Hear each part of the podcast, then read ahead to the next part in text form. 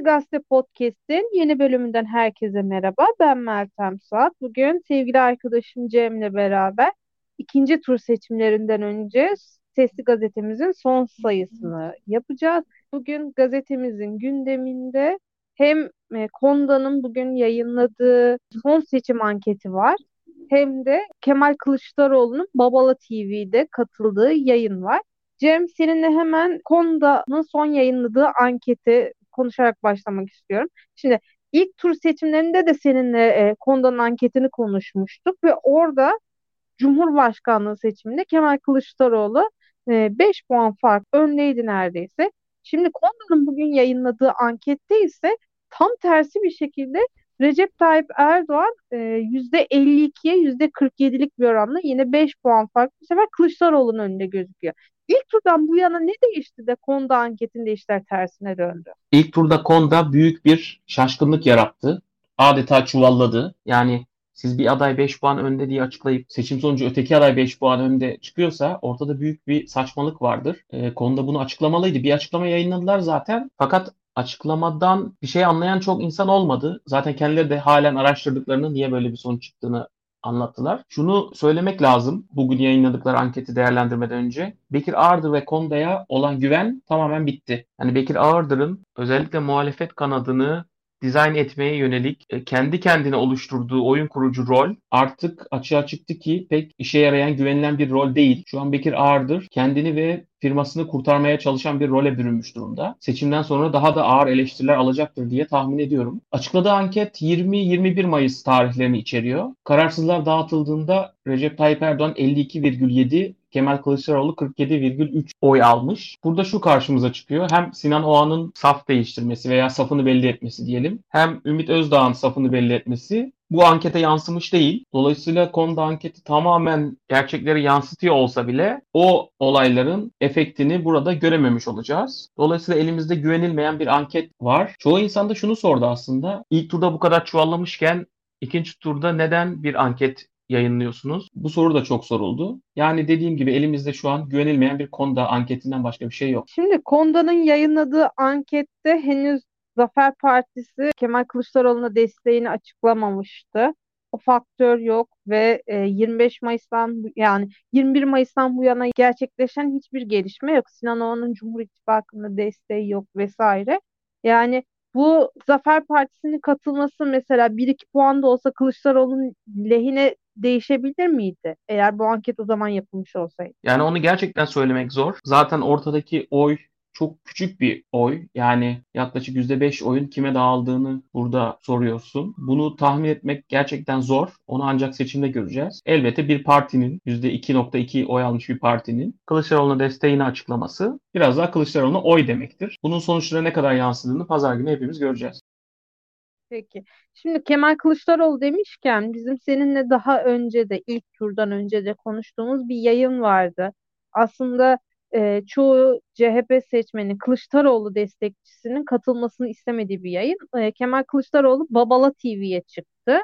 Dün yayınlanan bölümde ve yaklaşık dört buçuk saatlik bir program gerçekleşti. Sen e, program hakkında neler düşünüyorsun? Kemal Kılıçdaroğlu'nun soruları e, yanıtlayışını ve ona yöneltilen soruları nasıl buldun? Sence nasıl bir izleyici profili vardı orada? Ve Kılıçdaroğlu gerçekten bu soruları tatmin edici cevaplar verebildi mi sence? Evet, Babala TV yayınının tamamını izledim. Kemal Kılıçdaroğlu'na gelmeden önce bu formatı Babala TV'nin işte mevzular açık mikrofon diye ismi olan formatta bir program yapıyor. Liderleri orada ağırlıyor. Biraz onu irdelemek lazım. Yani Oğuzhan Uğur'un yaptığı aslında bir gazetecilik değil. Yani gazeteciliğin getirdiği gerektirdiği nosyonlar, kurallar, etik çerçeve yok. Bu bir YouTube programı, YouTube şovu diyelim. Olabildiğince çok izlenme, olabildiğince çok konuşulma, olabildiğince çok etkileşim alma amacı taşıyor. O yüzden de diğer liderlerin katıldığı programlarda devamlı bir atışma, bir sinirlendirme, bir sinir harbi şeklinde geçiyor. Açıkçası bunu çok olumlu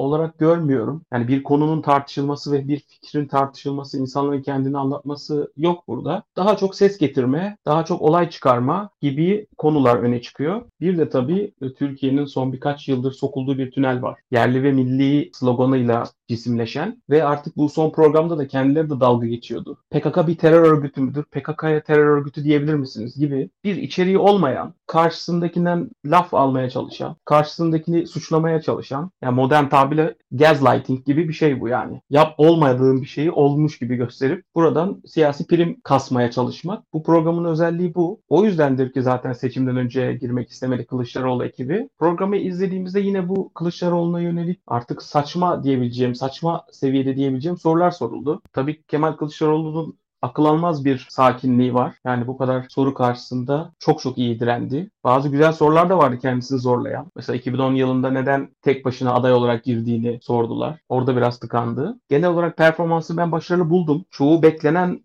sorulardı. Hatta şöyle söylemek lazım. Çok beklenen sorulardı. Yani Babala TV'de bu adam çıksa hangi sorular çıkar diye yaz desem bana. Onları yazsam o o sorular çıktı yani. Yine Canan Kaptancıoğlu'nun attığı tweetler daha önce e, depremzedelere hakaret edildi mi edilmedi mi tartışması, terörle olan ilişkisi tartışması, TOGA SİHA'ya yaklaşımı. Bunlara daha önceden aşina olduğumuz jenerik cevaplarını verdi. Yani yayın genel olarak baktığımızda yani Kılıçdaroğlu'nun iletişim ekibinde olsam ben e, başarılı geçtiğini düşünürdüm başarılı bir sınav verdi. Kırıp dökülen bir şey yok. Bu bakımdan kendisi için başarılı geçti. Şu an bakıyorum ne kadar izlendiğine. Yani e, yani ilk yayınlandığından bu yana ilk yayınlandığından bu yana 21 saat geçmiş ve 14 milyon görüntülenme görüyorum ben. Hayır, bunlar korkunç rakamlar. Yani Türkiye'de bir YouTube kanalı için. Daha bir gün olmadan 14 milyon izlenmiş. Çok çok geniş bir kitleye taşınıyor bu. Belki Kılıçdaroğlu'nun ekibi keşke ilk turdan önce girseydik diyordur diye düşünüyorum.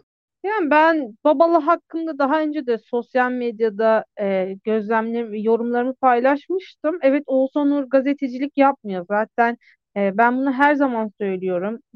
Nasıl desem okullu bir gazeteci olarak, bunun eğitimini almış bir gazeteci olarak hep şunu söylüyorum. Alaylı gazetecilik diye bir şey yoktur bana göre. Nasıl ki alaylı doktorluk yoksa, alaylı veterinerlik yoksa alaylı gazetecilik yoktur. Oğuzhan Uğur'unki tamamen senin dediğin gibi bir YouTube şovu ama şöyle bir YouTube şovu sürekli izleyici kitlesine baktığımızda hep e, soru alan siyasetçiyi kışkırtmaya yönelik, tahrik etmeye yönelik bir e, YouTube şovu.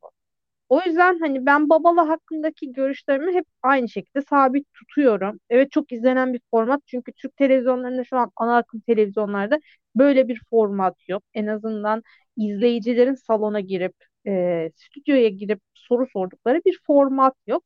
O yüzden bu kadar rağbet görüyor. Yoksa onun dışında ekstrem bir özelliği yok bana göre. Haklısın Meltem. Gerçekten bu kadar ilgi görmesinde aslında e, merkez medyanın, ana akım medyanın çökmesi, liderlerin televizyona çıkamaması, insanların birbiriyle konuşamaması, medeni şekilde bir konunun tartışılamaması, e, basit halktan o eski siyaset meydanı tarzı, onun verdiği tadı insanların alamaması yüzünden böyle bir format yani insanların karşı karşıya birbirlerine soru sorması, cevap vermesi belli bir formatta. E, o yüzden ilgi çekiyor. Yani televizyonda tartışma yok ki. Millet de o yüzden YouTube Babala TV izliyor. Ee, ben evet tabii böyle bir faktör de var.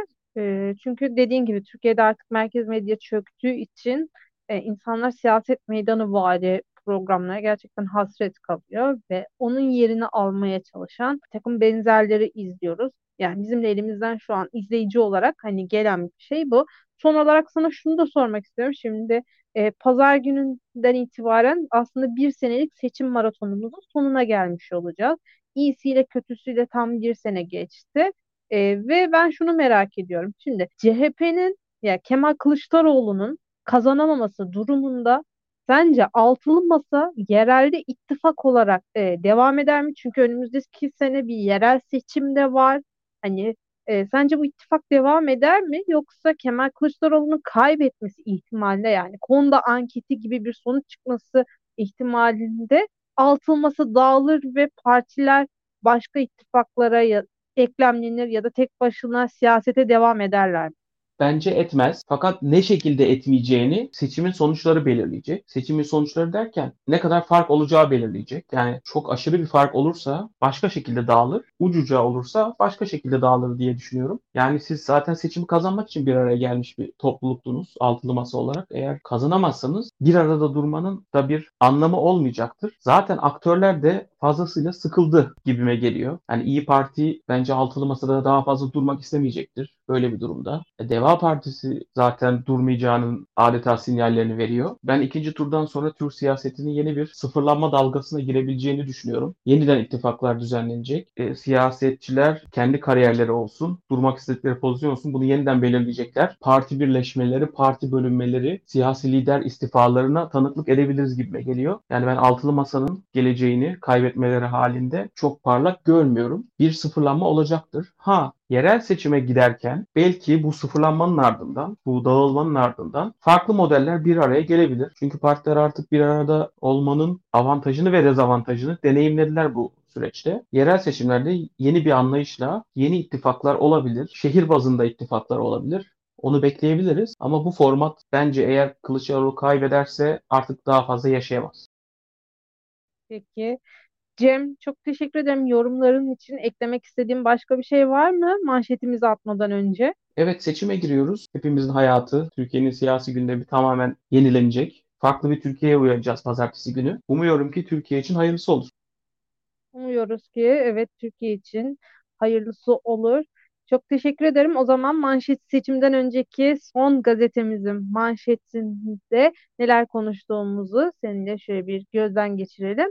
Ee, manşetimizde bugün Konda'nın açıkladığı ikinci tur anketi vardı. Ayrıca Kemal Kılıçdaroğlu'nun Babala TV'de katıldığı yayını konuştuk. Cem'in de dediği gibi umarım ikinci tur seçimleri ülkemiz için çok hayırlı olur. 29 Mayıs itibariyle sonuç ne olursa olsun yeni bir Türkiye'ye uyanacağız. Umarız e, herkes için çok hayırlı bir sabah olur 29 Mayıs sabahı ve biz de artık hayal ettiğimiz günlere kavuşabiliriz diyoruz. Sesli Gazete'nin bir sayısının daha sonuna geldik. Sesli Gazete'nin önceki bölümlerini tekrar dinlemek ve yeni bölümlerinden haberdar olmak için bizleri Spotify, iTunes ve Google Podcast kanallarımızdan takip edebilirsiniz. Acı Daktilo 1984'ün diğer içerik ve yayınlarına göz atmak için web sitemizi ziyaret etmeyi, ayrıca e, pazar günü de yapacağımız e, seçim yayını da dahil olmak üzere diğer yayınlarımızı da kaçırmamak için YouTube kanalımıza abone olup katıl butonuna tıklamayı unutmayın. Son olarak ilk turda söylediğim mesajı bir kez daha ikinci tura giderken tekrarlamış olayım. Pazar günü sandığa giderken seçmen bilgi kağıdınızı, kimliğinizi ve oy kabinine girerken vicdanınızı yanınıza almayı unutmayın. Hoşçakalın.